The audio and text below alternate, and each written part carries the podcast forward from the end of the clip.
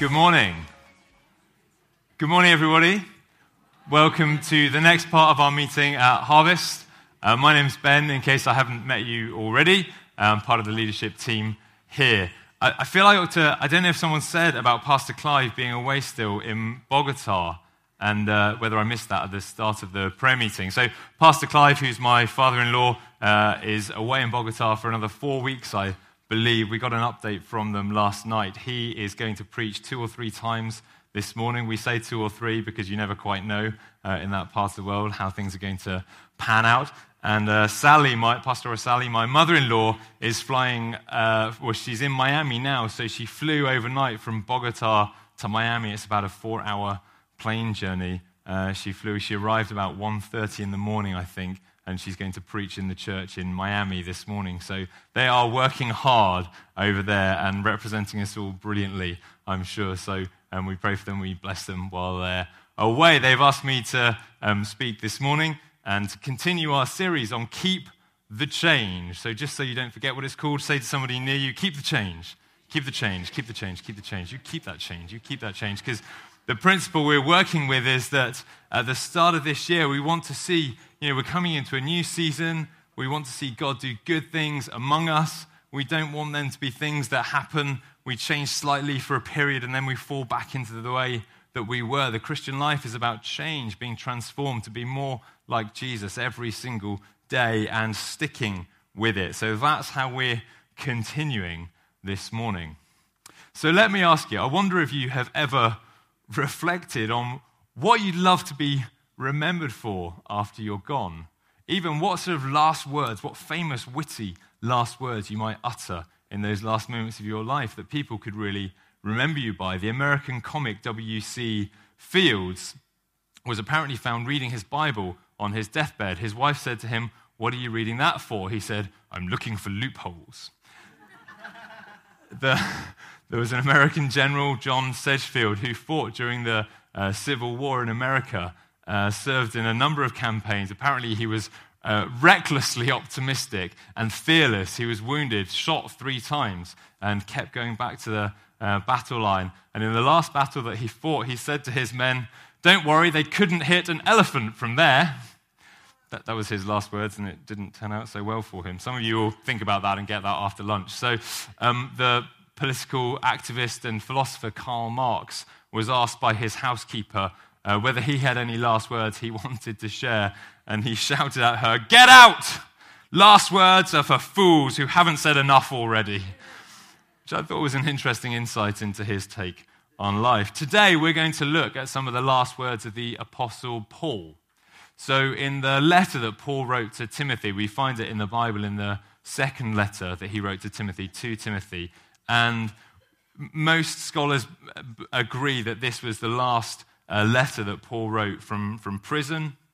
And Timothy, we know, was a spiritual son to him, one of the most faithful companions that he had, great disciple, someone who really shared Paul's heart and vision for the gospel, carried his kind of spiritual DNA.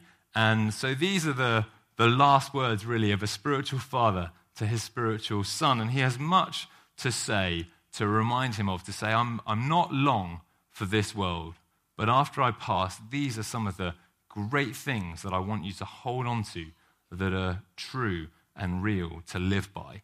And so we break in uh, to 2 Timothy chapter 1, verse 12. And we're going to read some of this this morning. I want to share some, some reflections from it with, with everybody. And then over the next week, the devotion uh, is from this passage as well. So there's more opportunity to meditate on it, really get it into our system, and learn what Paul would have us from and what the Holy Spirit would guide us in from this passage. So it's on the screens, and if you have a Bible, you're really welcome to read along and let me read this to us this morning. So, yet this, Paul's just been writing about his, um, his place in prison, his suffering in prison. So, yet this, my suffering, is no cause for shame, because I know whom I have believed. And I'm convinced that he is able to guard what I have entrusted to him until that day. What you heard from me, keep as the pattern of sound teaching with faith and love in Christ Jesus. Guard the good deposit that was entrusted to you. Guard it with the help of the Holy Spirit who lives in us. Amazing words. Let's take a moment, let's pray together. Holy Spirit, we thank you for this message. We thank you for the words that Paul wrote to his spiritual son. We are convinced that there is much that we can learn from, from that this morning and in, in this next week uh, of reading these words together. Holy Spirit, I pray that you'll help us receive from these words. I pray you'll help me communicate all that's in my heart and all that I believe you've been speaking to me about to share this morning. I pray for your help in this time. Amen. Amen. Well, at this point in time, um, Paul's in prison and he's writing to encourage Timothy that even though he's in prison, there's no cause for grief, there's no cause for being ashamed, there's no cause for being disappointed or hurt or put out of, uh, you know, thrown off your game or thrown off step. He's saying, actually, even though all these things are true, even though that difficulty is true, because of this thing that I know, there's, n- there's no need to be put off or put down or downhearted or disappointed. This thing that I know keeps me going in that difficulty. And wouldn't you love to know what it is that Paul knows at this time? Wouldn't you love to know what it is that Paul takes such hope from, such encouragement from in that difficult situation? I'm sure we'd love to know that. And Paul says it's because he knows it. And he says, I know whom I have believed. And it's really quite striking that Paul, who was one of the greatest thinkers of that age, possibly one of the greatest theologians to have put pen to paper, one of the smartest guys going. People have written books and books about what he wrote, his theology. If anybody had his, his thinking categorized, his notebooks collated and collected and written down in order, his bookshelf alphabetized from A through to Z about what he believed, surely it was Paul.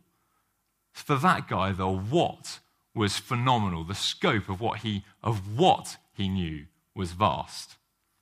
And yet, in this last moment of his life, he turns to a who, not a what. In that last time, it's not what he knows that gives him cause for hope or what he knows that means he's not ashamed or disappointed. It's who he knows in those moments. It's who he knows. You see, there's a difference between believing in a who versus believing in a what.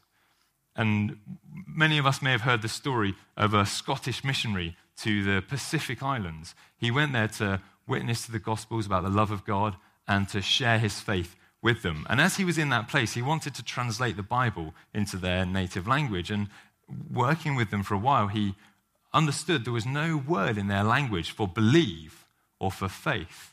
So he was trying to translate the Bible into that language, but without this crucial word that we just take for granted in the church to get today.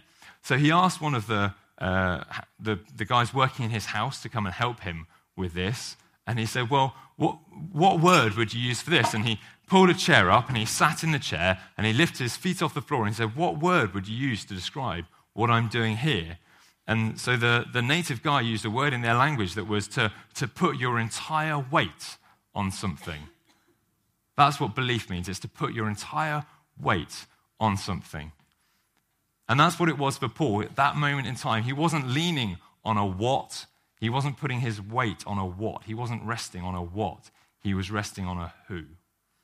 Now, I want to try and bring that to life for you slightly this morning. So, I need a strong volunteer.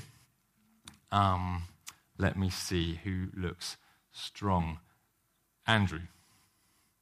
Would you come and help me with this?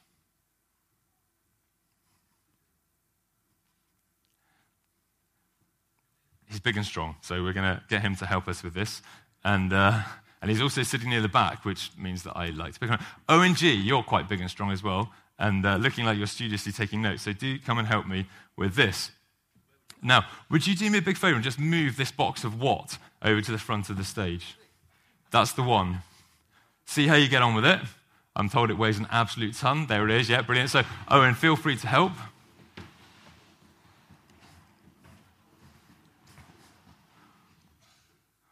So here we have a what.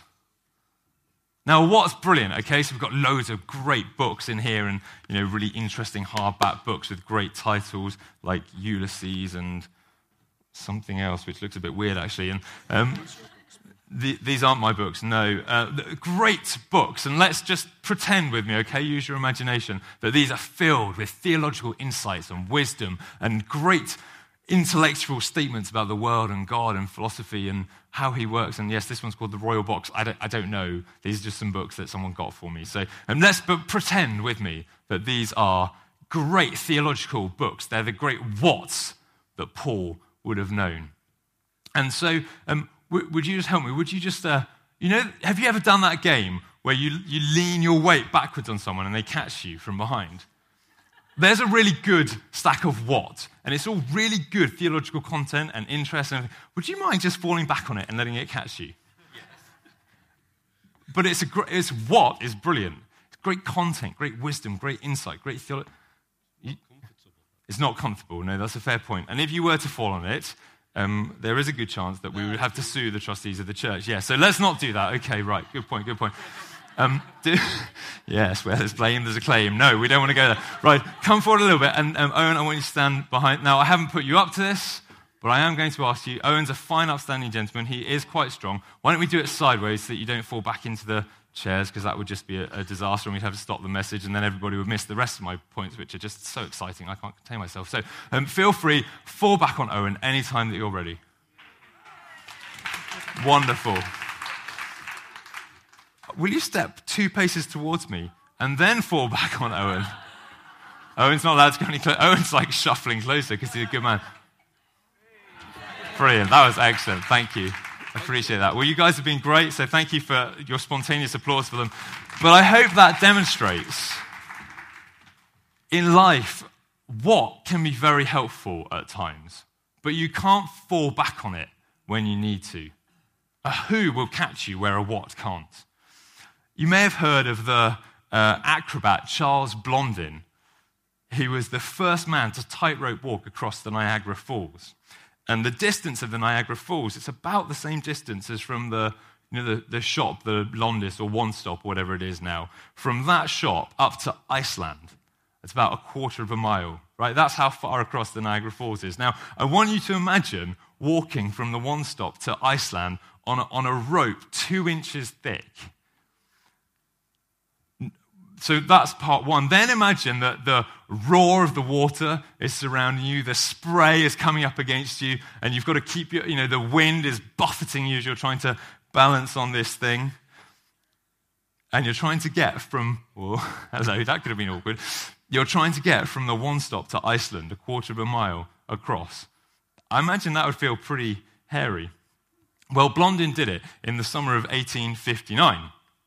And that was his sort of first trick. And then the next time he did it, uh, he did it with a camera strapped to his back and he took a photo of the crowd and everyone cheered. And um, the first time he did it, some of the onlookers fainted, apparently. It was just all so dramatic. Uh, and then, then he did it. Uh, then he did it with. Uh, he stopped halfway. He cooked an omelette and uh, wandered over. He's like, "Hello, who wants a Niagara omelette?" Uh, he got a bottle of wine uh, from the boat below him, and he set up a table on the tightrope. So he sort of got madder and madder with the different tricks that he would do, he would do until in August of 1859, um, he pushed a, a wheelbarrow across with, uh, I think, 350 pounds of concrete in it. So a lot of weight in, in this wheelbarrow. Can you, it's a two inch thick rope, okay? And he pushed this wheelbarrow across, and the, the crowd cheered, and he got to the other side, and he said, Who believes that I could push a man across in the wheelbarrow? And the crowd went, Yeah, we believe you can do it. And he said, Any volunteers? And the crowd said, I think that guy over there wants. no one volunteered. But they'd seen him do it. They believed that he could do it in principle. But when it came to the practice, no one was willing to step into that wheelbarrow. And that's the thing we've got to wrestle with in the Christian life is a what is a brilliant thing. Great principles, great stuff over here. But if we're not willing to lean back and let it take our weight, then we're missing something from the experience that the Apostle Paul had and that he was encouraging Timothy to have. A few weeks after the wheelbarrow attempt, Blondin appeared at the tightrope again, people must have just been, you know, what, where's he going to go next? This time he appeared with Henry Colcord on his back, or Harry Colcord, sorry, was his manager. And his manager said, Okay, I'm going to let you do it.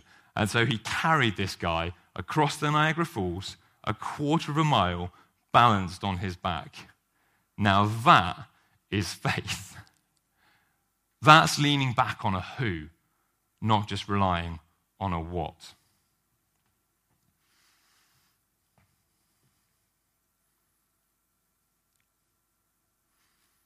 You know, the thing that we're really looking for in these devotionals that we're doing at the moment together is not just to put more content in front of us, it's not just to build up our bookshelves with information, with what. Actually, that's why we're trying to put the reading at the start of the week, so that the rest of the week is released for us to pray, to talk to the Lord, to reflect, to really process and let what we've read about, what we've you know, seen in the Bible, what's been unpacked to us from the Bible, to let all of that sink into us so that we're connecting with a person, so that we're leaning on a who, so we're connecting with a who. That's really what we're looking for in these devotionals. So let me take this opportunity just to encourage you about that. Let this be a week where we're using these as a way to connect with a who, with a person. Steve said something really great last week, which has uh, sort of echoed with me over the, over the past week. Steve was preaching last Sunday, and he was talking about what it is when you pray and to really have that conscious thought that I'm not just praying or speaking or talking to a force in the sky, but I'm talking to a person about what's going on. And I have to admit that sometimes when I'm doing bedtime prayers with my children, that can be a challenge because I'm slightly making sure that my words are really simple, that I'm expressing myself in a way that they can kind of pray along with and, and join in with. And so sometimes in that moment, it's been a challenge to feel like actually I'm praying and talking to a person.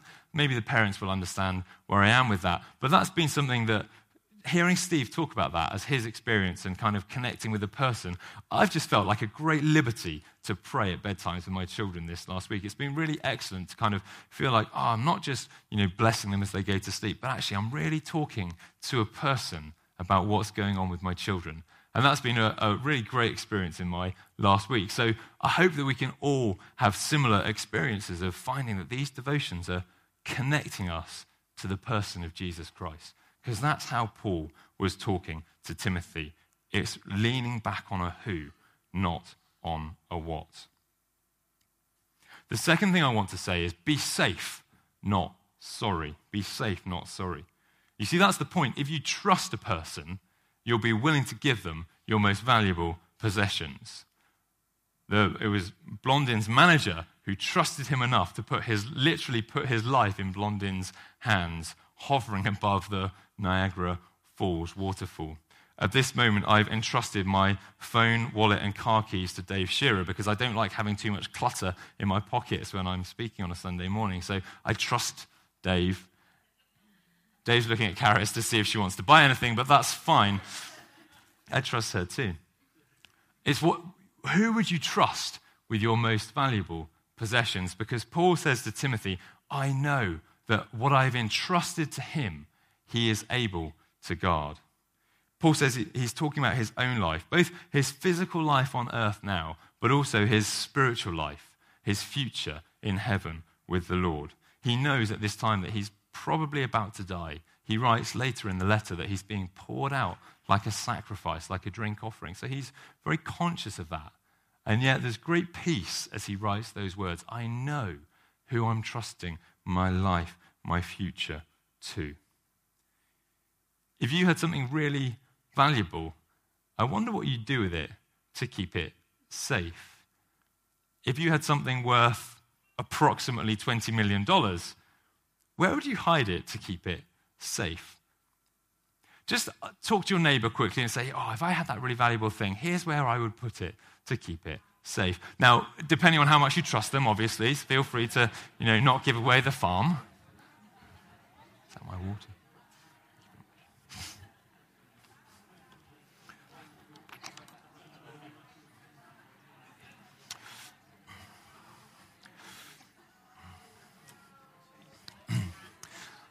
So you've got that thing. It's worth $20 million, 16 million pounds thereabouts, and you've got to keep it safe. Where would you hide it? Would you hide it under your mattress? How many people would hide that thing under their mattress? Some, some of you are thinking about it, right? Well, I'm going to visit your house. No, just in case. I don't know if you saw in the news this week in America, in Massachusetts, the police found uh, $20 million hidden under a mattress. Did you read that story? So, some, some people did. So they um, saw a guy in a restaurant they'd been watching, and they saw him handed this briefcase that they suspected was full of money. So they followed him, and on the basis of that and the other evidence, they were able to search his apartment. Now they thought he had like a, this, suit, uh, this briefcase of money, and they raided his apartment, searched the place, and were amazed to discover $20 million hid in this bed frame underneath his mattress. I mean, it's the first place you'd look, right? But that's, that's not even the biggest cash haul that they've had. Last year in Miami, police found 24 million hidden in a, behind a false wall in the attic of this house. Um, in, in paint buckets, basically. They emptied whatever was in there and stashed loads of cash and then built a false wall. And in front of it, they put a statue of Lazarus I don't know why, Lazarus particularly, but that is who they chose to put in front of this false wall, hiding $24 million. People hide valuable things in all kinds of strange places. They were trying their best to keep safe that thing that was most valuable to them. And just like Paul, before he was a Christian, they were relying on their own ability to do that. Because that's how Paul was. Before he was a Christian, he had a lot of what? He had a lot of knowledge, a lot of understanding, a lot of religious background, a lot of religious insight, but he didn't have a who. And so as he writes to Timothy, he's able to say where he's come from and where he's gone to in terms of not leaning on a what, but leaning on a who to keep safe his future and to keep safe that next generation that he's raised up in Timothy. The most valuable thing he had was his life, and he wasn't about to entrust it to just anybody to hide under the mattress or behind a false wall. And you know, the challenge for us as we read his experiences and get those into our thinking is how much of my life am I hiding behind a false wall? How much of my life am I keeping hidden for myself? How much of my life am I trying to stash under the mattress in the hope that I'll keep it safe with my own agenda, my own plans, my own outlook, my own perspective, my own expectations? And how much of my life am I saying, hey, Jesus, I trust you with this whole thing? You know, the Christian life isn't like a, an apple pie where you get to kind of carve it up and have, right, a slice over here, and I'll trust Jesus with these pieces, but these ones I'm going to keep for myself because I don't trust him with the whole, with the whole pie. No, the Christian life is one where we go, God, I just, I trust you with this whole thing. I trust you with my life. I trust you with my future. I trust you with my plans. I trust you with my hopes. I trust you with my dreams. I trust you how I spend my time. I trust you with my expectations of what life is going to look like. The whole kit and caboodle is what we hand over to Him and say, I know who you are. And because, Jesus, I know who you are, I know I can trust you with the whole thing. That's how Paul was writing. So the challenge for us is how much are we like Paul and how much are we like the guys trying to stash bits under our mattress because we want to play keepy backy. The last thing I want to share about is show, not tell. Show, not tell. See, the Christian life is show, not tell. And Paul's really able to say to Timothy, Those things you heard from me. He doesn't say to Timothy, Those things you read in books. He doesn't say to Timothy, those things you picked up at Bible school. He doesn't say to Timothy, those things you heard about on God TV. He doesn't say to Timothy, those things you listened to on the Hillsong album. He doesn't say that. Those things might be good and helpful at times, but what he says to Timothy is the things you heard from me. The things you heard from me as a person. Later on in the letter that Paul writes, he says to Timothy, You know my lifestyle. He says to him, you know all about my teaching, my way of life, my purpose, my faith, my patience, my love, my endurance, my persecutions, and my sufferings. And yet the Lord rescued me from all of them. You see, he and Timothy traveled together for a number of years. They probably shared rooms together, they probably shared cabins on boats together. Timothy saw Paul when he was preaching to the crowds. He saw him when he was sharing in the home. He probably heard him having his devotion in the morning and praying on his own because if you're sharing a room, where else do you go? He would have known all kinds of things about Paul's life and lifestyle that no one else saw or would have experienced. And Paul was confident to be able to say to him, You know what I was like. You know my lifestyle. You know how I was up front in ministry from the platform and behind the scenes when it was just the two of us talking with the, the guys on the ship. You know my lifestyle.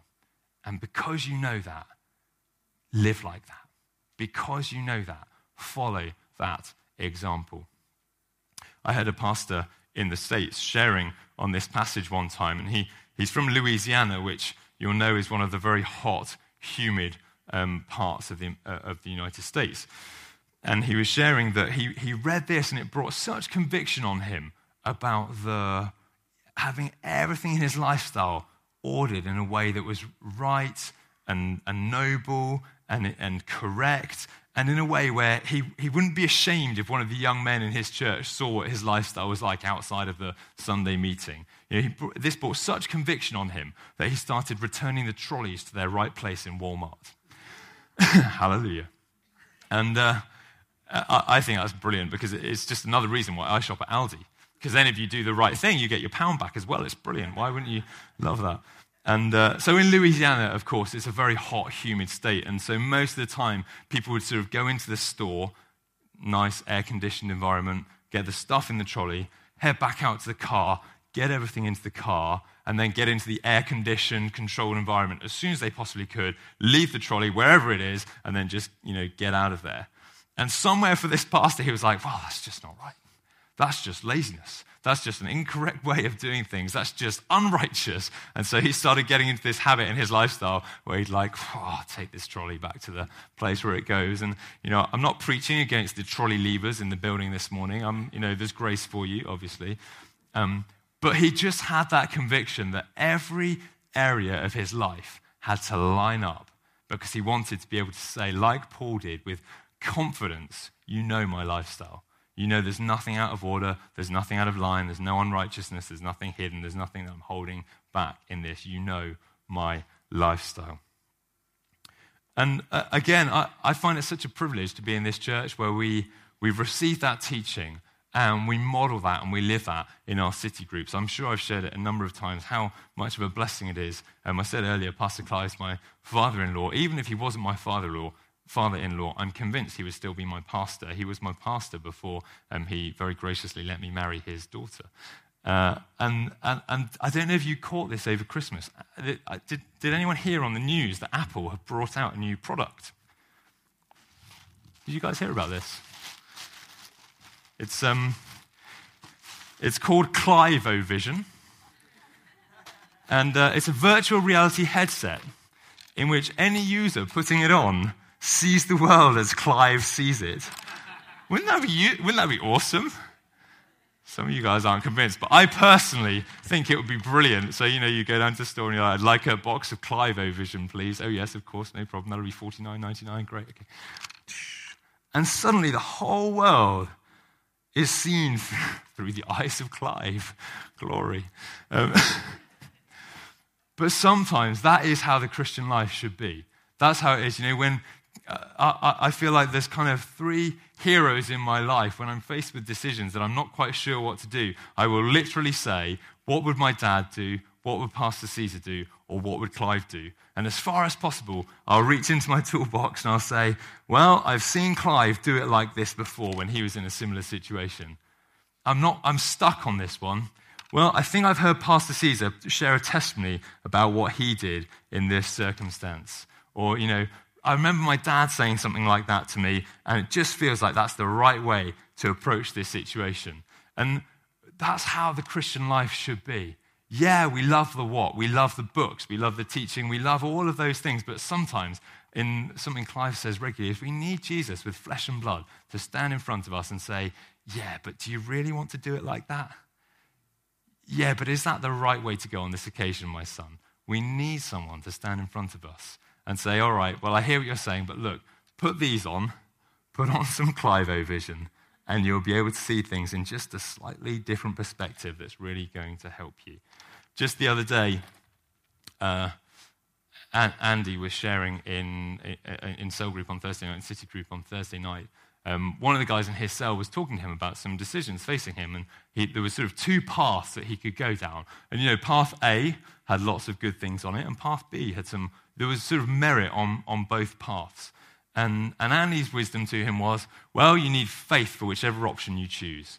And he shared that, and I thought, oh, it's just exactly the kind of thing Clive would say. Isn't that brilliant? I thought that's just the, the heart and spirit and practically the voice of Clive Harding speaking from another man's lips. That's the vision. That's multiplication. That's how it should be when we're doing this thing right. I heard that on Thursday night. So then Saturday morning, Karis and I were talking about something, sort of option she's weighing up about a particular way to go. And she said, Well, I'm not sure if we, if we do it this way or if we do it that way. And I said to her, Well, you need faith, whichever option you choose. Uh, you know, I credited Andy in the footnotes, but um, so we, we, were sharing about that. So we said, "Oh, great, glory!" And uh, then Saturday afternoon, we were talking with somebody, and just just some friends catching up about what, what you know some options they're thinking about. And we weren't like counselling them; we were just chatting. And uh, they were saying, "Well, we could do a bit like this or a bit like this." And Karis said, "Well, I hear what you're saying." Well, whichever option you choose, you need faith for that option. And uh, so that was like the, the third time, and I just thought, wow, that is how it should be. From Clive, the spirit and atmosphere that he's about, the way of approaching the world and decisions, and you know, just understanding God's pattern of thinking and how we decide on a path in life. Ministered into Andy at no great personal expense over the years. From Andy's heart, just it's what's in him now for me, being able to say, yeah, I can hear, that's just in the flow and the atmosphere of what my past is about, to Karis receiving it and sharing it with someone else. That's how it should be, because we know his lifestyle. And so the challenge for us is, is twofold, I suppose. The first question is Do I have someone like that in my life? Is there someone that I'm looking at and saying, hey, you know what? I'm stuck in this situation, but if I could just put on Clivo vision or city group leader O Vision, or whatever it might be, you know, have we walked with someone to the extent where we begin to understand that God's done such a work in their life that I can look through their perspective and it helps me line up and make practical decisions for my everyday life? Do we have someone like that in our lives? Because I do, and I'm blessed by it. And I don't want anyone to miss out on an opportunity to have that person. That's why we meet in city groups, so you can have that person who you know who knows you, whose lifestyle you can see and recognize and understand from. Do you have that person today? And the other challenge, of course, is are you like that pastor in Louisiana who received conviction about the trolleys in Walmart and said, actually, there's things out of order in my life. Would you be able to stand up and say, like Paul the Apostle did, you know my lifestyle? You know the way I live. You know the way I do things. You know the way I go about business. You know the way I go about things in my family home. You know my lifestyle. Come with me and I'll, I'll help you figure these things out. Is your lifestyle in a place where you can confidently say that, like the Apostle Paul did to Timothy, like that American pastor learned to do through changes? Because if you're not, there's a great opportunity this morning to make a decision to be someone who's going to have a lifestyle that goes in the right direction. I want us to pause and pray and respond to this this morning. And there's plenty of opportunity in the week ahead to continue doing that as we get the devotional from, from the website.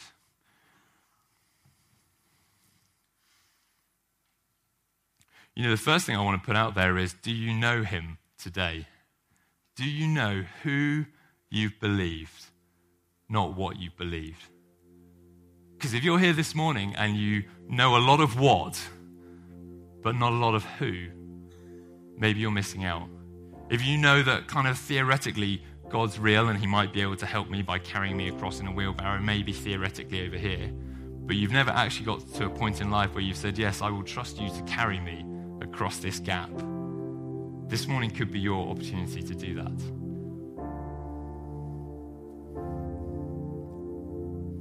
Just while we're here in that moment, I want to pray for anyone who's here in that situation and give you a chance to respond.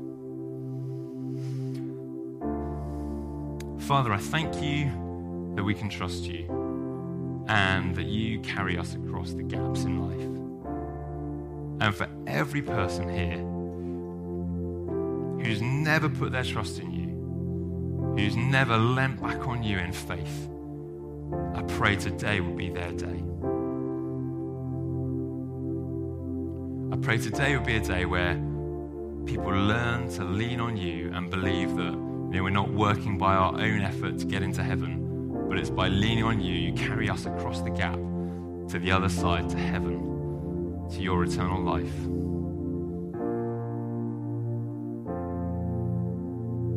And if you want to make a response to that this morning, then come see me after. Come catch me, come talk with me. I'd love to encourage you in that decision and in that choice this morning.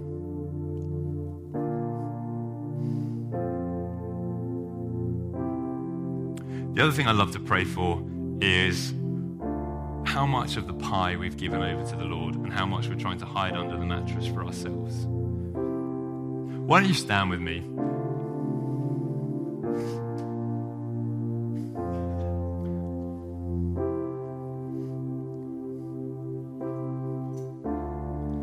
And if you want to today make that declaration, just really simply to say, God, today I'm giving you the whole pie. Then join with me, I'm going to say that, and you can say it after me, okay? So, God, today I'm giving you the whole pie. I'm not a mattress stasher. Didn't that feel good? Yeah, that felt great. Hallelujah. It was in the spirit. And you know, the second thing is really just to give people an opportunity to say, God, today I commit myself to following the leaders you put in front of me. And today I commit myself to having a lifestyle where everything's in order and I can invite others to follow me. So if you want to be that person who has their whole life in order in such an extent that other people would do well to follow you, then just raise your hand where you are and I'm going to pray for you really simply. Holy Spirit, I thank you for all that you ministered in Paul's life to change him, to bring him to be the person that you could use. And I thank you, you're the same person today, able to live through us and work through us and move through us to bring change so that our lives can be useful for you and your purpose. And so I pray, Holy Spirit, for every person responding to you that you will move us forward, that you will move our lifestyles on, our hearts on, everything about us on, so that we're good people to follow for life, for godliness, for success, for fruit in the kingdom. Amen.